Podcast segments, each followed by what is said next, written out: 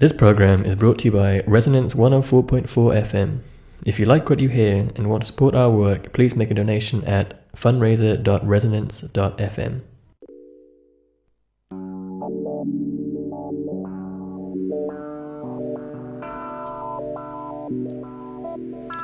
Hello, and welcome to Suite 212, putting the arts in their social, cultural, political, and historical contexts, broadcasting live here on Resonance 104.4 FM, still London's most intelligent and innovative radio station after more than two decades on the air. I'm your host, Juliet Jacques, and today we're paying tribute to another important cultural figure who has left us recently. This time, following on from our shows on Marquis Smith and John Calder, it's the Lithuanian filmmaker, writer, and curator Jonas Mekas, who sadly died last month at the age of 96, writing, making new films, and appearing in public until the end. Joining me in the studio today are Chiara Ambrosio and Herb Schellenberger. Chiara is a London based filmmaker and visual artist, working with animation, experimental film, documentary, and sound to explore the ways in which we perceive, remember, articulate, and preserve personal and collective histories and place through the filter of memory and the imagination. Her work includes collaborations with groundbreaking performance artists such as Dominic Johnson and Helena Hunter, composers such as Michael Nyman and Matty Bai, musicians like Amanda Palmer, Bird Radio, and Othon, and anthropologists such as Professors Chris Wright and Caterina Pasqualino, and has been shown a number of venues including Anthology Film Archives in New York, particularly germane to today's discussion, Tate Britain, the Whitechapel Gallery, South Bank Centre, Millennium Film, NYU, Filmmakers Co op, International House Philadelphia, and national and international film festivals. Chiara is the founder and curator of the Light and Shadow Salon, a monthly film salon at the Horse Hospital in Bloomsbury, and she also presents Raft, a monthly programme on Resonance 104.4 FM. Herb Schellenberger is a curator and writer originally from Philadelphia and based in London.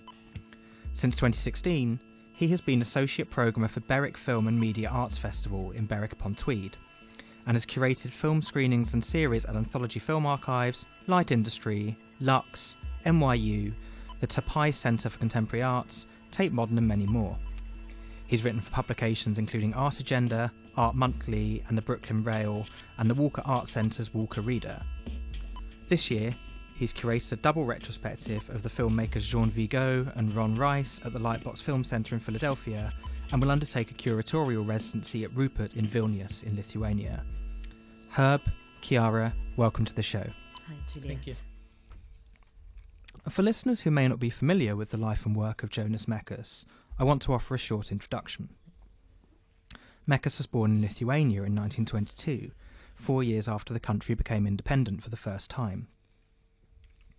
He left with his brother Adolfas in 1944 as the Red Army advanced into the country, having been involved in anti Soviet activity before the German invasion of 1941 and then in anti Nazi activism before the end of the war. The brothers were both imprisoned in a labour camp near Hamburg for eight months and then escaped, ending up in displaced persons camps for the next four years, described in his recently reissued diary memoir volume I Had Nowhere to Go. Before Jonas studied philosophy in Mainz, in Germany, and then moved to New York with Adolfas in 1949. Two weeks after their arrival, Jonas bought a Bolex 60mm film camera and began to record moments in his life, as well as in American avant garde art circles and the Lithuanian emigre community, later collected in his 1976 film Lost, Lost, Lost. With his brother, Jonas founded the Film Culture Journal in 1954 and began writing his movie journal column in the Village Voice four years later. He co-founded the London he co-founded the Filmmakers Cooperative in 1962, which was a big influence on the later London Filmmakers Cooperative, and the Filmmakers Cinematheque in 1964, which grew into Anthology Film Archives, the world's first avant-garde film museum, as well as a cinema, devoted to an underground experimental and art house work which is still operating in New York after Mekas became its director in 1970. In 1964, he was arrested on obscenity charges for showing Jack Smith's queer avant garde film Flaming Creatures, as well as Jean Genet's 1950 short film Chant d'amour. As well as campaigning against the censorship board in the US, He launched the Essential Cinema Project at Anthology Film Archives, with avant garde filmmakers such as Stan Brakhage, Peter Kubelka, and others, to establish a canon of important underground and experimental film works. Famously, he introduced Andy Warhol to filmmaking and collaborated with John Lennon, Yoko Ono, and others. His own prolific film output included a lot of diaristic works, three hour Walden Notes and Diaries, Notes and Sketches from 1969, Reminiscences of a Journey to Lithuania in 1972, Zefiro Torna in 1992, a tribute to the fellow Lithuanian emigre and Fluxus art group co founder George Maciunas, who died in 1978. And in 2000, a five hour film called As I Was Moving Ahead, occasionally I saw brief glimpses of beauty. He also published poetry and prose in Lithuanian, French, German, and English, along with a number of his diaries and journals. Indeed, Jonas Mekas remains best known in his home country as a poet, but today we're going to be focusing on his film work. So that's an overview of Jonas Mekas' life and work. Um, I want to start off the conversation perhaps by talking a bit about the physical media that Mekas moved through in this incredibly long, uh, I think, 70 year uh, filmmaking career. Uh, I've already mentioned that he kind of started off by just buying a Bolex 16mm camera, uh, which he used to make these kind of long diaristic films that I mentioned in our introduction. But I wondered if um, Chiara and Herb, you would like to um, kind of start us off talking about what you like about Mekas' film work and about his relationship with the medium of, of film and video. So I think um, when Jonas started off shooting film and black and white 16 millimeter film in the early 1950s. Um, film was very expensive and beyond his means. I mean, he was working in factories, he was doing odd jobs to get money. Um, Amy Taubin writes that um, about 10 minutes of uh, uh, film stock and processing during this time was was roughly equivalent to a month's rent in in a, the average East Village um, kind of apartment.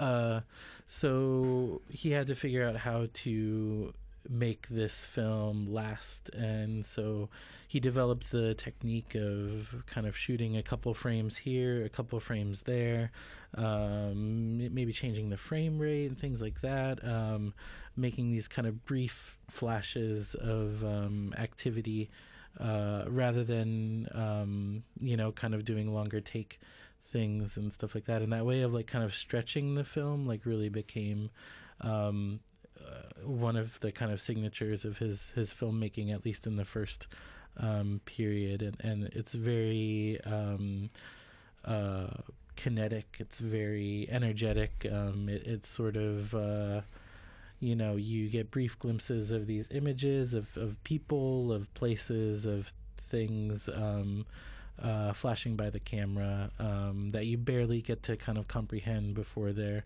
replaced by another image, and um, uh, in a way that that sort of um, uh, becomes like a metaphor for like the way that our brains process information and that we think about things. So it's like a very pleasant.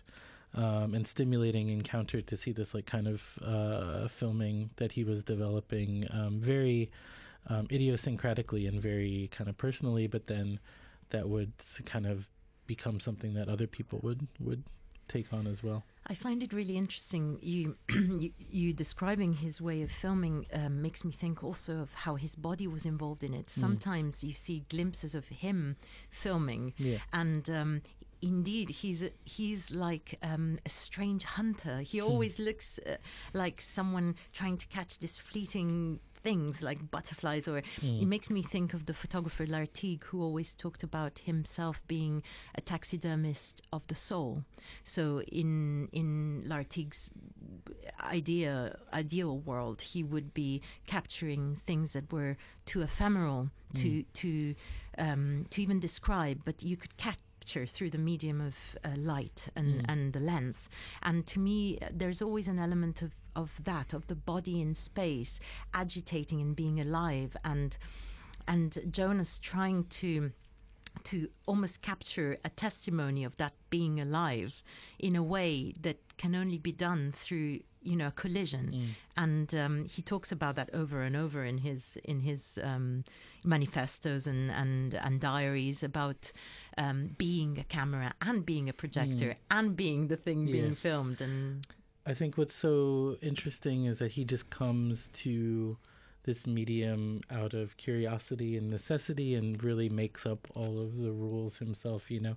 He basically breaks every rule that film school tells you not to break and you know if there's a 180 rule of how you know you're shooting people in front of you and they're interacting he just breaks the 360 rule by turning the camera around and making it into like a, a selfie 16 millimeter bolex pointed at his own face yeah. Yeah, I mean, to give a bit of context for Mekas's filmmaking practice, he he kind of he starts showing his own films in the early 60s and he obviously as we've said is kind of involved with film journalism in the decade before that. Uh, you know there is a sense that he is trying to be a kind of one person film culture but he's you know he's got a very collaborative spirit which we'll come back to. But i wanted to flag up um, a piece he wrote for sight and sound in 1959 uh, where he talks about John Cassavetes' film Shadows, uh, Robert Frank and Alfred da- uh, Alfred Leslie's film Pull My Daisy from the same year, both of which drew on kind of the nascent kind of beat culture in US kind of poetry at that point. He talks about how Shadows was a feature film made for less than $20,000 and that it was at least partly improvised, used direct lighting, actual locations, disregarded plot, and how he found that interesting. He disliked the French new wave that was emerging at that time because it was still quite attached to kind of plot and character and kind of relatively big name uh, stars and directors.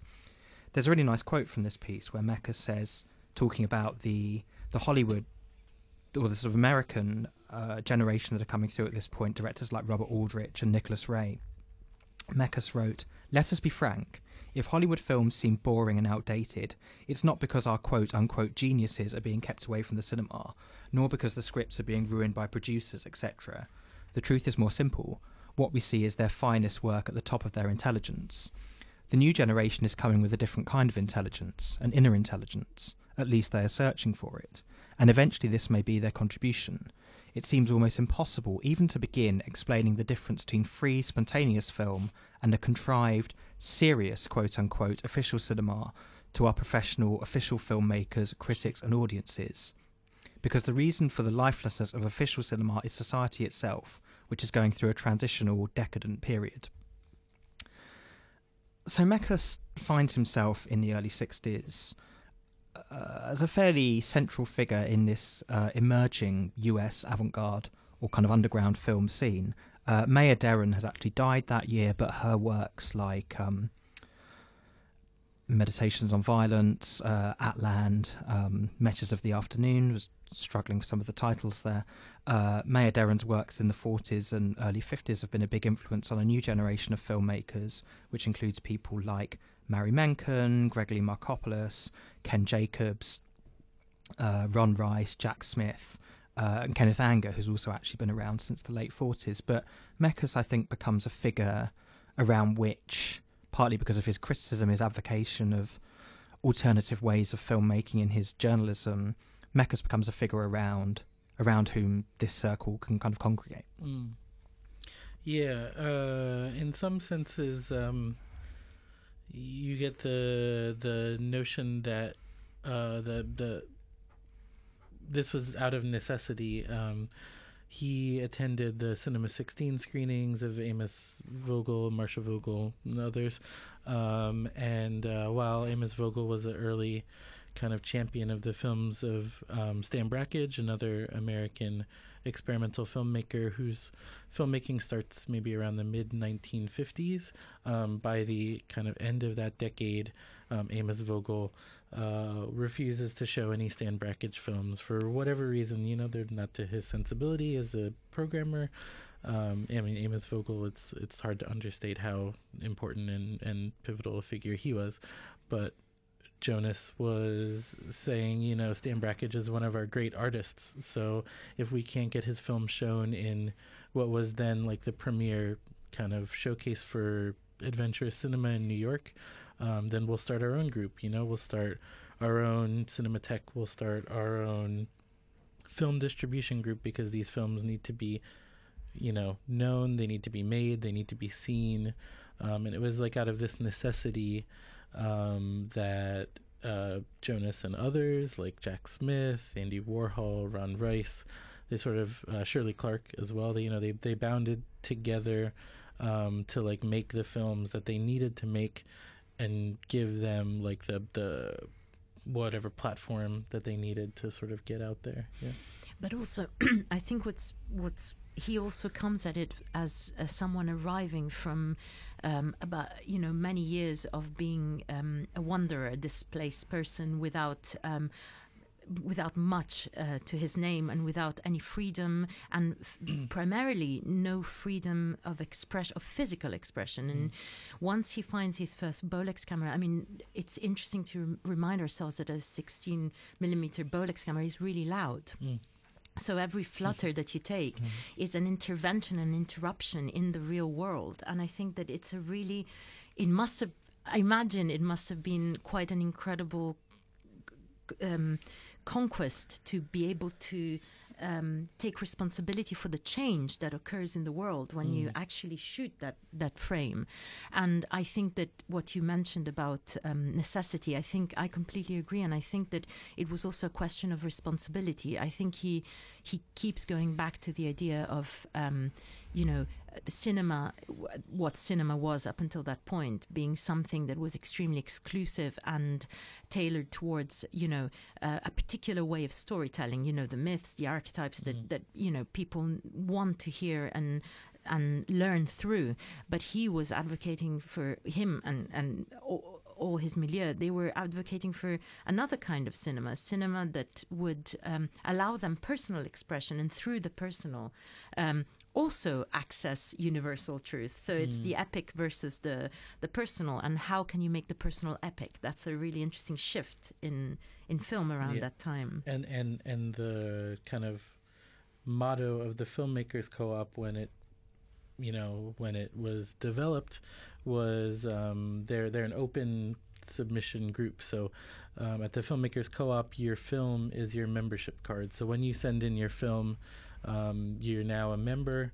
Uh, there's no sort of vetting of, of what that is. Um, that's of course changed over the years but that was like the, the sort of philosophy. And there was also a collectively made film um, for Life Against the War in 1967, um, which was, I think, something about 60 different filmmakers making short, um, like up to three minute kind of segments of, of pro life, pro vitality, anti Vietnam War um, statements, you know. So it wasn't necessarily um, that they were just showing how war and tanks and soldiers were bad. They were saying this is what life should be. This is what you know vitality and and, and vivacity should be. and also presence because these are all people that to some extent or other were censored in their existence mm. you know and marginalized. And i think that it was a really powerful way of putting yourself back in the frame um, especially at a time where um, new york city as well was so divided in terms of what was visible and what was invisible. Certain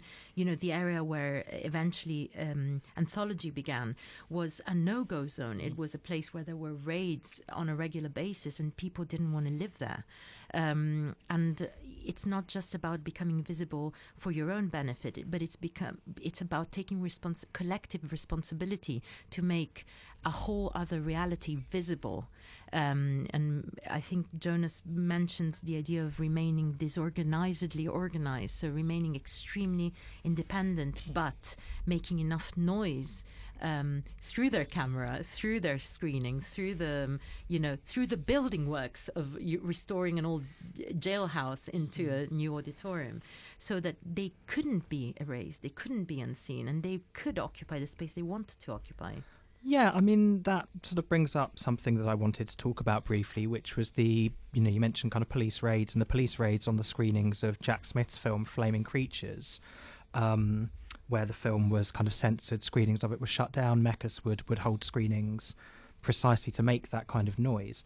Uh, I just want to read a bit of Susan Sontag's essay on on Flaming Creatures, which is is quite interesting in her take on on Mekas. Um, Sontag writes The police hostility to flaming creatures is not hard to understand. It is alas inevitable that Smith's film will have to fight for its right life in the courts. What is disappointing is the indifference, the squeamishness, the downright hostility to the film evinced by almost everyone in the mature intellectual and artistic community. Almost its only supporters are a loyal coterie of filmmakers, poets, and young villagers. Everyone should be grateful to Jonas Mekas, who almost single handedly, with tenacity and even heroism, has made it possible to see Smith's film and many other new works. Yet it must be admitted that the pronouncements of Mekas and his entourage are shrill and often positively alienating. It is absurd of Mekas to argue that this new group of films, which includes Flaming Creatures, is a totally unprecedented departure in the history of cinema. Um, such truculence does Smith a disservice, making it unnecessarily hard to grasp what is of merit in flaming creatures. Um, I think that's a bit harsh, although we should we should note also that Jack Smith had very mixed feelings about Mekas's support for, for his work, and I know he um, Jack Smith referred to Mekas as Uncle Fishhook uh, until until Smith died in 1989. I'm not quite sure what Jack Smith meant like that. Like a lot of uh, Jack Smith's um, pronouncements, it's it's kind of slightly slightly surreal and, and a touch kind of cryptic. Um, Flaming Creatures, for anyone hasn't seen it, is an extraordinary kind of queer, improvised uh, kind of ensemble piece, about half an hour long, which begins with this act of kind of brutal sexual violence before giving way to to this kind of very beautiful kind of celebration of free love between these these kind of queer outsiders. But I think that speaks to what we're talking about about Mekas's um, kind of capacity for myth making, his relationship with visibility and being underground, um, and his his you know his strong support for his his circle of filmmakers. Yeah, the legend is um, at the experimental festival in Knokke-le-Zoute, uh, Belgium, um, which was I think 1963 or four. It was sometime around the um, release of Flaming Creatures. Uh, the the film was then banned there from being shown, and that Jonas um, took a 16 millimeter projector into his hotel room and did kind of private screenings of it um, there because it you know it needs to be projected, it needs to be shown. People need to see this film. Uh, that that kind of thing wasn't going to stand. So let's t- no. let's uh, let's move on to Mekas's Mekas's films um, yeah. themselves because obviously they deserve in-depth discussion. I think three of the diaristic masterpieces, as I've mentioned earlier, are Walden or Diaries, Notes and Sketches, Reminiscences of a Journey to Lithuania, and Lost, Lost, Lost. Uh, Walden was shot in New York between in the mid 60s, 64 to 68. Um, and there's this real sense of Mekas escaping from narrative constraints and conventional film technique. The title's taken from Henry David Thoreau, but as Mekas's friend, the film critic J. Hoberman, points out, the spirit feels like it's closer to like Walt Whitman and the kind of beat poets that we we mentioned earlier. That it resembles the written mm. diaries of Allen Ginsberg and Jack Kerouac, etc. The program notes for the first screening were were quite interesting. I had this sort of ambivalent letter from the director of the presentation saying you were going to see maybe two, maybe three, maybe four reels from a total of six. It would depend on your patience, on your interest. Mm-hmm. Um, these these avant-garde filmmakers from Mekas's circle are quite prominent. You see a lot of Stan Brakhage in the film. Uh, you also see the filmmaker and musician Tony Conrad, the actor and filmmaker Beverly Grant at home. There are a couple. You see early Velvet Underground performances. You see at the end of the film Lennon and Ono's Bed In from 1969, and there's also an extraordinary scene called Notes on the Circus where Mekas gives this real kind of Bakhtinian, kind of carnivalesque shot of this this circus long long segment of the film that's really worth seeing. But he also captures a lot of everyday life weddings a young girl in the street picking dandelions and so forth. Um, and that Hoberman says that Walden and Lost, Lost, Lost contrast in that Walden is a diary and Lost, Lost, Lost is a memoir. The first two reels of that film show the Lithuanian neighborhood in Williamsburg, where the Mekas brothers settled in New York. The next one show the birth of the beat community and these political protests, and then the last two in rural Vermont. But it tells a powerful story about an immigrant's rebirth in the US. Um, sandwiched between those two films is Reminiscences of a Journey to Lithuania, where the Mekas brothers look back on their early days in New York after moving there in 1949, a family reunion in the village of Semeniškiai uh, in Lithuania, where they were born, and a trip through Germany and Austria, where they revisit some of the displaced persons camps and labour camps. where they were after leaving Lithuania. They're back home after 25 years, long after the post Stalinist thaw. Jonas Mekas was on a Soviet watch list in the 1940s due to some of the poetry he'd written. And it shows the relative poverty of the Mekas family his mother frying potato pancakes in an outdoor oven, uh, his siblings doing field work with these old fashioned tools. Um, so, those are the kind of three of the films that really made his reputation in the 60s and 70s, his 16mm works. And I wondered if either of you had anything you'd like to add on, on those works. Well, something you just mentioned about um, the family, it, I, I always wonder how much, um, you know, some of you talked about Walden being um, um, diaristic and um, um, Lost, Lost, Lost being a memoir, but you always have this question of time that is. Um, that is challenged with, with Jonas's work because, for example, Walden too, and his early work anyway, are all um, a re-encountering of images at a later moment. So in a way, there's this um, unsynced sound that um, calls into question um, at what point um, the the narrative is is is introduced in in the in the picture. And there's something really interesting that happens together with the displacement of time to me is um challenging of fiction the canons of fiction and of um, documentary which is also something that incidentally I always think about when I watch um, Stranger Than Paradise um, uh, Jim Jarmusch with John Lurie and you see this um, community of displaced Hungarians in New York, and that's, you know, really a, a, a fiction film. Um, but at the same time, you have this this absolute truth of the space that they are occupying, and their bodies are are absolutely, really, you know, those of of um, immigrant communities in a new city. So there's always this question that I find really fascinating in Mekas's work, and not just in his work, but in a lot of the filmmakers who operate in New York from the you know from the 60s onwards really of what is real and who decides what's real and um, what kind of stories are they telling and what kind of myths are being introduced and why? You know is it um, is it an attempt to conquer something that has been lost and not just in terms of uh, not just geographically lost but um, you know lost something we we as human beings you know long to go back to which is this idea of um, belonging belonging to somebody belonging to yourself belonging to a wider history than yourself. So this is something that i think the films share you know and all of his films really share. And um, I don't know.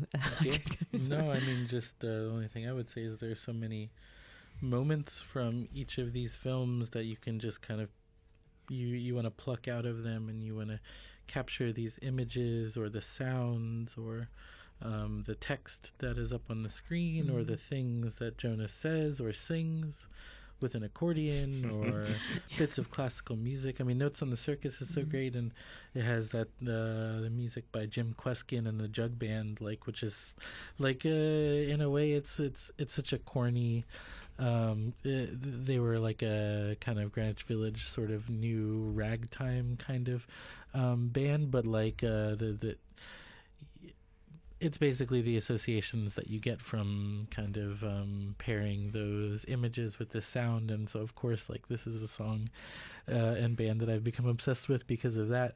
Um, you know the you encounter people through his films. Ed Emshwiller is a favorite filmmaker of mine, mm-hmm. um, and he, you know, uh, he's shown in Walden, and Mekas is whispering Emshwiller, Emshwiller. it's the stupidest Which you know? recalls the voiceover in Emshwiller's film Thanatopsis, yeah, one of my favorite films yeah. to come out of this yeah. period. Um, uh, and also, in a, I remember watching a journey to Lithuania and the bit when he starts um, introducing Hermann Nitsch. Mm. And do you, do you remember when he says he bought his castle? Yeah. And this idea of Nitsch himself being such a such an insane character yeah. in the way you encounter him retrospectively through history, but there he's just this this benign man with no no blood, no, none of the humours. Hermann Nitsch being part of the Vienna Actionist group, yes. this very kind of visceral avant-garde group, and um, whom you often encounter in a scene of like absolute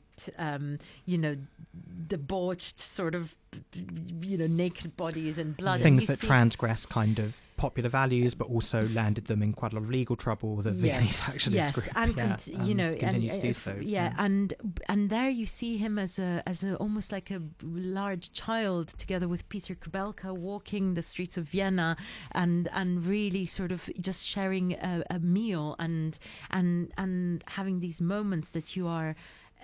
Allowed to share, and these moments become as important as mm. those seminal images. Yeah, just to, just to briefly point out that I mean, there's a whole nother film that Jonas has called "Scenes from the Life of Hermann Nitsch" from 2005. It's a 58 minute film. None of us have seen it. It's not really that, you know, he has plenty of films that just like kind of aren't readily available. Um, but that you know, Well, the the Hmm. last of the big diary films, I think, is as I was moving ahead, um, I briefly saw. Um, occasionally, I saw brief glimpses of beauty, uh, and I wondered if either of you quickly had anything to add on on that. I haven't seen it.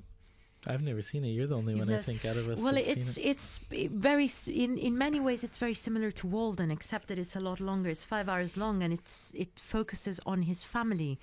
Uh, life, so um, it introduces you to um, the per, you know it, it explores this idea of the extremely personal. It's even more personal than personal. You don't encounter characters that you know from popular culture. It's it's really strictly his family, but still you are allowed to um, fly away with with this idea of what it means to be human. There's one title card that he uses that is really incredibly profound for me, and he he he sort of guides you with these title cards, and one of them says, um, "Look look." Look, oh God! It's try to find, look into nothing to see what's there. Basically, Yeah, I'm paraphrasing it. It's not exactly, and it also kind of follows the idea that Jonas had of life. He always said that um, he comes from light, he goes back into light. In the middle, there is mud with some flowers in it.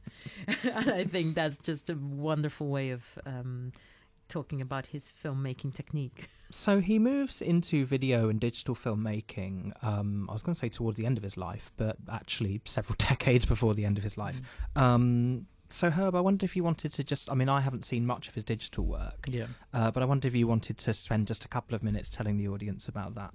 Sure. So, um, uh, at some point in the 1980s, um, uh, has said 1987 is when he got his first video camera, but he is making. Um, uh, he's made uh, one. His first video work is self portrait from 1980. I think that was with a borrowed camera. In 1987, he gets his Sony, his first Sony video camera of the first of I'm sure many um, over the intervening decades. Um, and he, he actually writes um, with his film um, A Letter from Greenpoint from 2004. Um, you know, he says it, it took me about 15 years to master the Bolex camera, um, at which point, you know, I felt like uh, I, I had a handle on it. And he said he didn't realize when he picked up the Sony video camera in 1987 that it would take just as long for him to kind of really have the proper time and and uh, uh, practice with it to to yeah be the master of this. So he he considers a letter from Greenpoint from 2004 2005 um, his first major video work. That's what he says. But I mean, there's so many amazing works that he's made before then and since then um, on video. I think um, uh, it obviously changes the economy of, of filming um, because video is relatively inexpensive to, to film on. Um, and also, you have sync sound, which we've talked about before, um, being a sort of distinctive part of the filmmaking, the, the non sync sound. Um, so, uh, there's sound, it's live, there are long takes, you can spend time with people you can you can record entire conversations um, uh, there are works like um, another work that none of us have seen um, called The Education of Sebastian or Egypt Regained from 1992. Um, his son Sebastian um, is, appears in lots of his films. And this is a 360 minute video, six hours. Um, he has several video works this long. Um, uh, and I think another important um, development is um, Jonas's uh, interest and exploration of um, the internet and online space too. So his major work for um, like his website uh, was in 2007 called the 365 Day Project, um, and this was when he decided in 2007 I'm going to make 365 short films, so one for each calendar day of the year. Um, so each film got posted that day. Um, it could have been recorded the day before on video, or it could have been revisiting film footage that was, um, you know, transferred onto video uh, from decades earlier. Um, some there are lots of. Uh, uh, lots of alternate versions of things we might see in other films. There are lots of kind of seeds of of what uh, might become later video works in there. Um, they could be one minute long. They could be forty minutes long. Um, in total, that um, uh, runs about eighteen hundred minutes or uh, thirty hours. Well, So- we're going to play one minute of one of the films now. Mekas's uh, voice is very important to his films. Um, this extract from this film we're going to play is a short film he made about Paris Hilton, uh, where Mekas is just pointing the camera at himself and talking about Paris Hilton. So we could just play a brief extract from that. I have to admit to, to you, and you will find it very strange.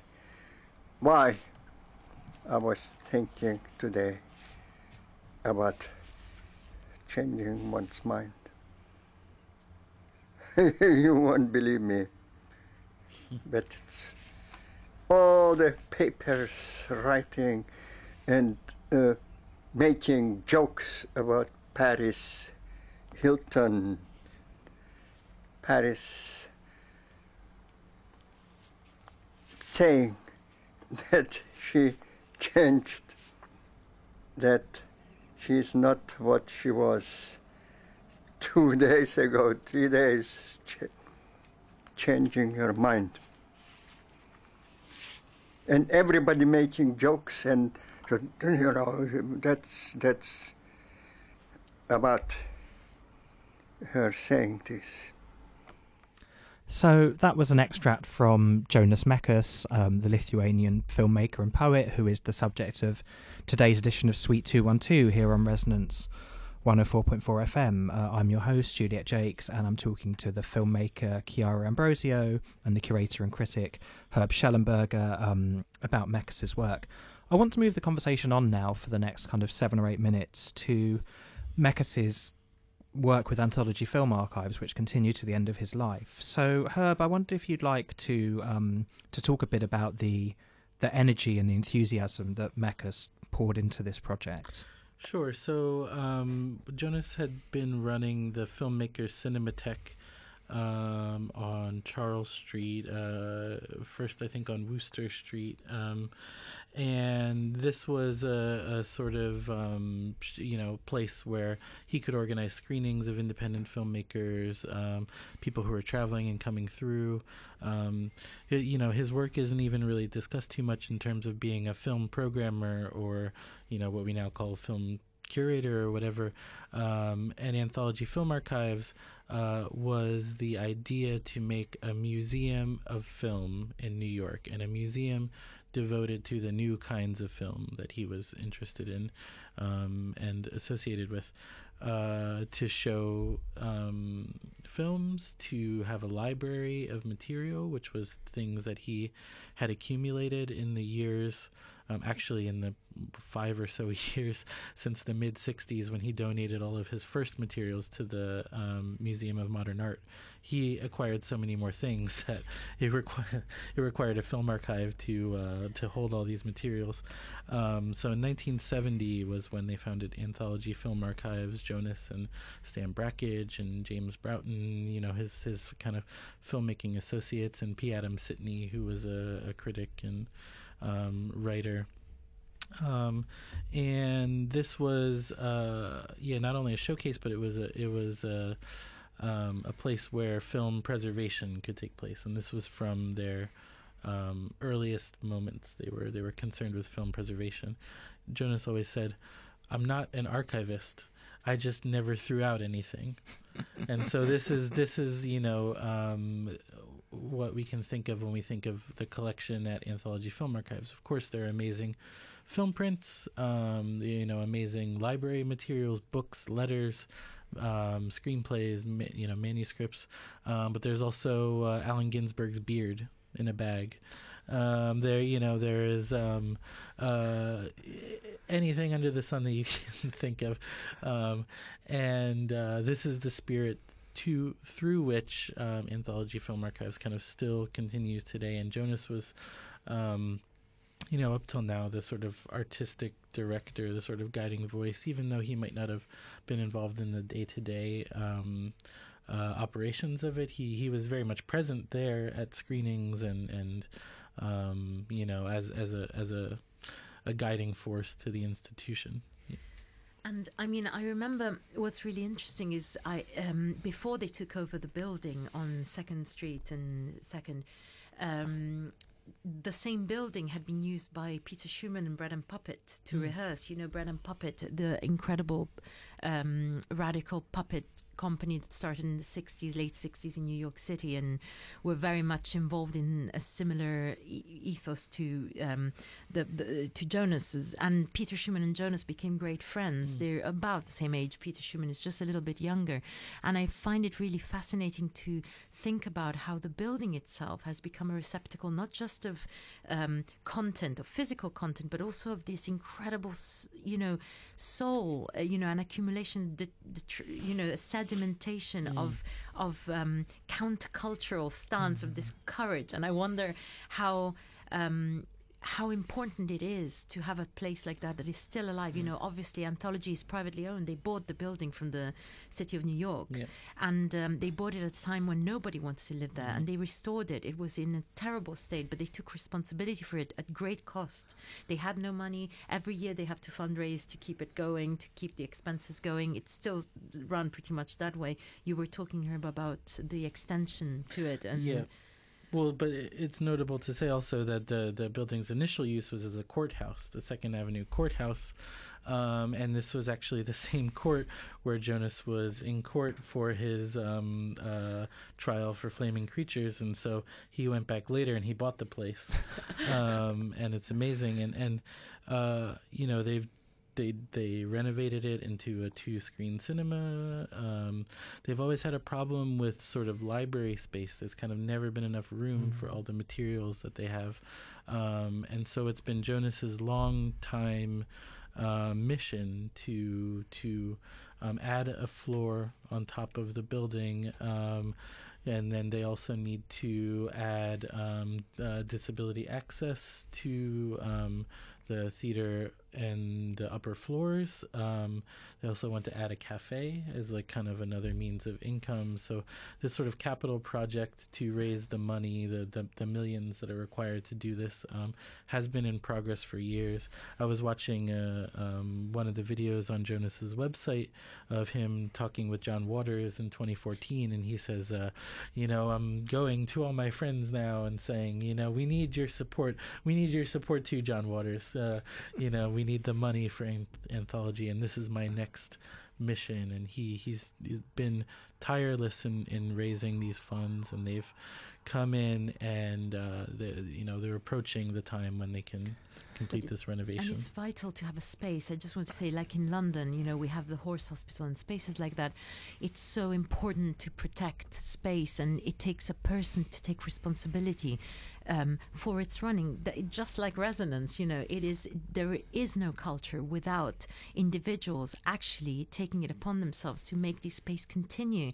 Continuity is vital to the development of culture. Yeah, I mean, in London, I think, as well as the Horse Hospital, I think we're also very lucky to have the Close Up Film Centre in Shoreditch, which is an amazing um, film DVD library, cinema. In fact, where I've seen, I saw a three hour screening of Walden there a year or two ago, uh, very much in the kind of spirit that Mekas is working himself.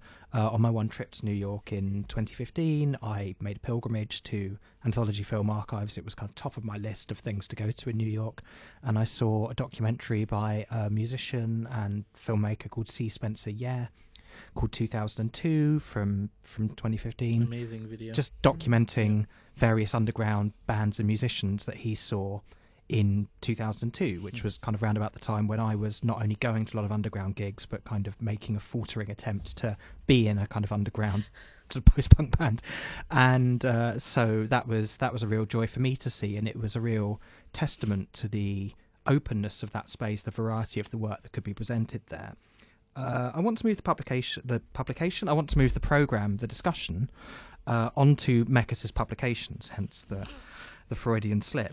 Because I want to spend the last fifteen minutes of the show talking about Mekas's writings and his his legacy. I think a nice way to open this section might be to have a reading um, from Chiara of uh, Mekas's Hundred Years of Anti-Cinema Manifesto. Yes. This is Anti 100 Years of Cinema Manifesto. Some are talking about the end of history. There are others who say that we are at the end of cinema. Do not believe any of it. And the movie industries and the mu- movie museums around the world are celebrating the 100th anniversary of cinema. And they talk about the millions of dollars their cinemas have made. They discuss their Hollywoods and their stars. But there is no mention of the avant garde, of the independence, of our cinema. I have seen the brochures, the programs of the museums and archives and cinematheques around the world. I know that cinema they are talking about, but I want to talk. I but I want to take this occasion to say this. In the times of bigness, spectaculars, 100 million movie productions, I want to speak for the small, invisible acts of human spirit, so subtle, so small, that they die when brought out under the lights. I want to celebrate the small forms of cinema, the lyrical forms, the poem, the watercolor, etude, sketch, postcard, arabesque, triolet, and bagatelle, and little songs. In the times when everybody wants to succeed and sell, I want to celebrate those who embrace social and daily failure to pursue the invisible, the personal, things that bring no money and no history, art history, or any other history. I am for art which we do for each other as friends, for, for ourselves. I am standing in the middle of the information highway and laughing because a butterfly on a little flower somewhere, somewhere, just fluttered its wings, and I know that the whole course of history will drastically change because of that flutter. A Super 8 camera just made a little soft buzz somewhere on New York's Lower East Side, and the world will never be the same. The real history of cinema is the invisible history, history of friends getting together, doing the things they love. For us, cinema is beginning with every new buzz of the projector. With every new buzz of our cameras, our hearts jump forwards, friends. Jonas. I mean, this is through and through his um, legacy, really. The idea that you are indeed free to make the work you want to make. You know, of course, you have to find a way to survive. Like everybody has to find a way to survive. But he's an incredible example of how many ways you can find to survive. And uh, the main point of it being that you don't survive alone. You survive in a garden. You know, you have to root yourself in common ground. And by looking after each other, you are looking after your own development as a human being and sustain, you know, um, you know, you're nurturing everyone, including yourself. Um, and the writing, very much like the film, is a constant uh, reminder of, of this. I mean, he kept diaries, I think, until uh, throughout his whole life. Um, Well, yeah. I mean, the most recently reissued of those was um, "Have I, I I Had Nowhere to Go," which was reissued last year, but I think originally published in the 1970s, and it's a fascinating document of his decision to leave Lithuania in 1944 as the Red Army were approaching. Um, Mekas and his brother Adolfas had found a way to survive in Lithuania during the Nazi occupation. Um, I mean, I want to want to raise some of the criticisms of Mekas that came out around this last year in an article by Michael Casper for the New York Review of Books, in which he cast some doubt on Mekas's sort of positioning of himself during the war as somebody who was just kind of wandering Lithuanian forests and kind of keeping out of politics. The most concrete accusation that Casper makes against Mekas is that Mekas published poetry and essays in a pro-Nazi newspaper that was um, that had published some anti-Semitic material. Although Casper is very careful to emphasise that Mekas did not write any of this material. Um, but really, I mean, I know this this this article caused Mekas quite a lot of um, upset and some health problems. Mekas's friend J. Hoberman, I think, wrote some quite interesting pieces about it, um, both last year and in his recent obituary of Mekas for the New Yorker. Um, Hoberman says, "To tell the truth, I always found Jonas hard to read." It wasn't his Lithuanian accent and halting delivery so much as his enigmatic effect, puckish yet steely, was he a sly peasant, a sophisticated cosmopolitan, a wise fool, or an international man of mystery? Um, and certainly, I think with Mekas, he was somebody who really positioned himself as being quite apolitical. It's very easy to understand why somebody who had grown up in Lithuania in the 20s, 30s, and 40s would be very suspicious of people who take strong ideological positions on anything. And it's very easy to understand why somebody whose country was, you know, like most countries in Eastern Europe at this time, um, carved up between Hitler and Stalin. Um, I can certainly understand how he reached that kind of mindset. Um, what Hoberman found more troubling was was Mekas's comments on the Nazi filmmaker Leni Riefenstahl in 1974. Uh, Mekas wrote at the time, "Here is my own final statement on Riefenstahl's films." If you're an idealist, you'll see idealism in her films. If you're a classicist, you'll see that in her films, an ode to classicism. If you're a Nazi, you'll see in her films Nazism. Um, the only Riefenstahl film I've seen is uh, Olympia, um, the documentary about the 1936 Olympic Games. And whilst it's nowhere near as explicitly ideological a film as, say, Triumph of the Will, um, it's not difficult to spot the connotations um, of the way Riefenstahl kind of films the bodies, focuses on German athletes, brings in some of the politics around the athletics. Um, Susan Sontag was, was quite critical of, of this assertion in her fascinating fascism essay published in the New York Review of Books in 1975. Um, Hoberman also sort of talks about the way Mekas saw uh, Veit Harlan's propaganda film *Jud Süß in 1940 and interpreted it as a kind of anti-Nazi and pro-Jewish film because he felt that Harlan's film showed the Jewish character as the only kind of honourable person in the film, um, which is quite a strange interpretation of the film, I think. And again, I think maybe speaks to the pitfalls of viewing things kind of very consciously detaching them from their kind of ideological, political context. Hoberman wrote, I don't judge Jonas. Almost all of us, each and every day, are bystanders to all manner of atrocities. During the occupation, Germans and Lithuanian nationalists murdered nearly 200,000 Lithuanian Jews, some of whom Jonas might have personally known.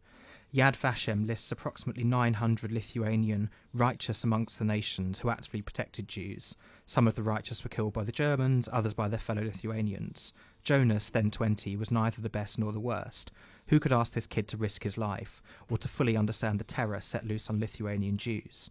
There were plenty of extenuating circumstances youth, fear, the fog of war, concern for his family, perhaps the fact that as a Protestant, Jonas was himself a member of a minority even less numerous than Lithuanian Jews. Um, writer Barry Schwabsky replied to this Michael Casper article about Mekas, um, talking about um, saying it was dismaying to learn of Mekas publishing his works in such vicious company as the newspapers we mentioned earlier, though we probably shouldn't be surprised to learn that this was the price of publishing anything at all other than clandestinely in occupied Lithuania. Um, Hoberman's obituary written earlier this year, said that this stimulated Mekas's last major work, a monumental interview he recorded with the US Holocaust Museum, mm. in which he shared his own recollections of his life in wartime Lithuania. The interview, which runs more than six hours, is hard to get through. It reminds me a bit of Lithuania and the collapse of the USSR, the five hour video that Jonas made from tapes of television news segments. It's also hard to pass, Perhaps only Michael Casper could begin to do so, but it brought Jonas's project full circle, giving him the last word on the long life that he spent documenting and also, I should say, living. So I think that's quite a generous, um, generous take on Mekas's um, kind of final works and and legacy. And the Hoberman obituary is notable for the way it places Mekas's wartime experiences and the difficulties and ambiguities of those uh, within a kind of a long and very productive life. I think it's also worth mentioning that in I Had Nowhere to Go, Mekas talks about the first country he tried to go to being Israel because he really wanted to help the Jewish people rebuild their society, and both him and Adolfas were quite disappointed and quite sad that they couldn't couldn't go and join in that project. Um, and they they made other attempts to, to go to Israel before finally deciding to settle in the US. I think it's also worth worth noting that um, Mekas was one of the first people to show Shoah in its entirety, Claude Lanzmann's film mm. about the Holocaust in 1985, and made a point of showing that at um, at Anthology Film Archives. Um, so we've got five minutes left. Um, I know it's kind of difficult, but I wondered if we could just kind of sum up our thoughts about Mekas at this point, kind of everything we know about this this long and incredibly complicated and quite rich life that um, that has recently come to an end.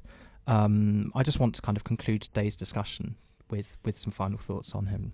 Well, um, in in terms of writing and, and publishing, um, it's really been in the last five years that we've had uh, numerous editions. Um, uh, either newly available or um, available after um, many years of being out of print. Uh, Movie Journal um, was republished in 2016. His writings, a selection of his writings from the Village Voice columns, um, which is amazing. Uh, um, I Had Nowhere to Go, like you said, was republished um, in 2017.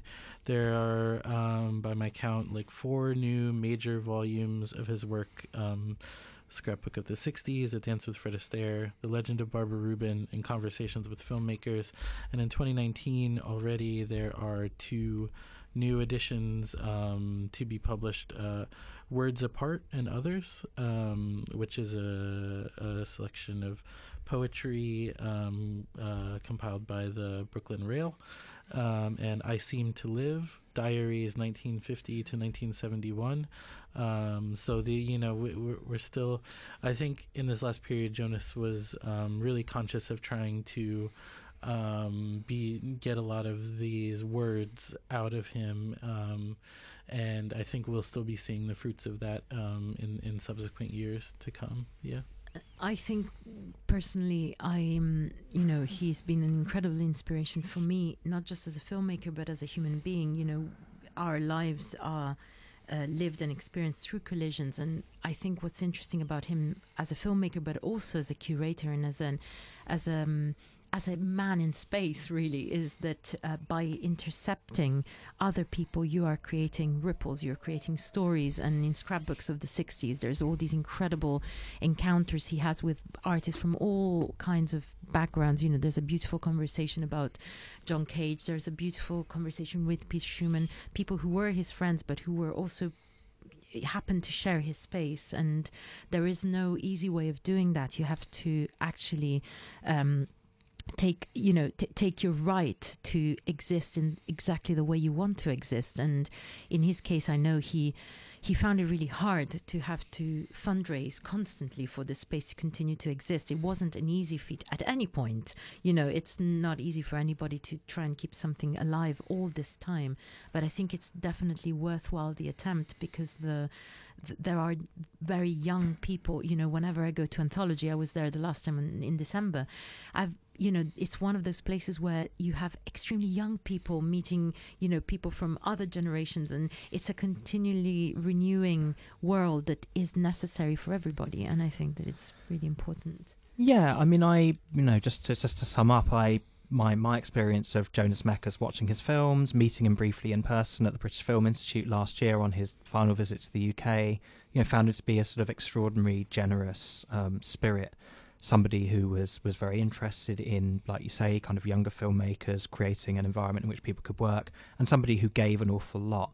Um, certainly, you know, it's it's clear from the writing about about his time in Lithuania um, during the war that he, you know, he really kind of struggled with this legacy. He had a very ambivalent uh, attitude to it. Um, I can tweet out the Hoberman piece after the show, uh, but somebody who spent the whole of his kind of adult life in the in the US working ceaselessly to promote interesting voices, um, promote kind of politically relevant work as as well. Some of the works we've talked about, whether it ranges from the oblique politics of flaming creatures through to the more obvious politics of the group film about the Vietnam War, uh, to works like Claude Lanzmann's Shoah. Somebody who was incredibly incredibly generous and energetic in in creating a, a really kind of vibrant film culture, and and somebody that I think we're really going to miss that's all we've got time for today here on Resonance 104.4 FM. This has been Suite 212 talking about the Lithuanian filmmaker, poet, curator Jonas Mekas. Um, I've been your host, Juliet Jacques. Thanks to Chiara Ambrosio and Herb Schellenberger for joining me today. Um, Tom Overton will be back next week, um, same time, same place, Monday, 2 pm. So hope to see you all then. Take care. Goodbye.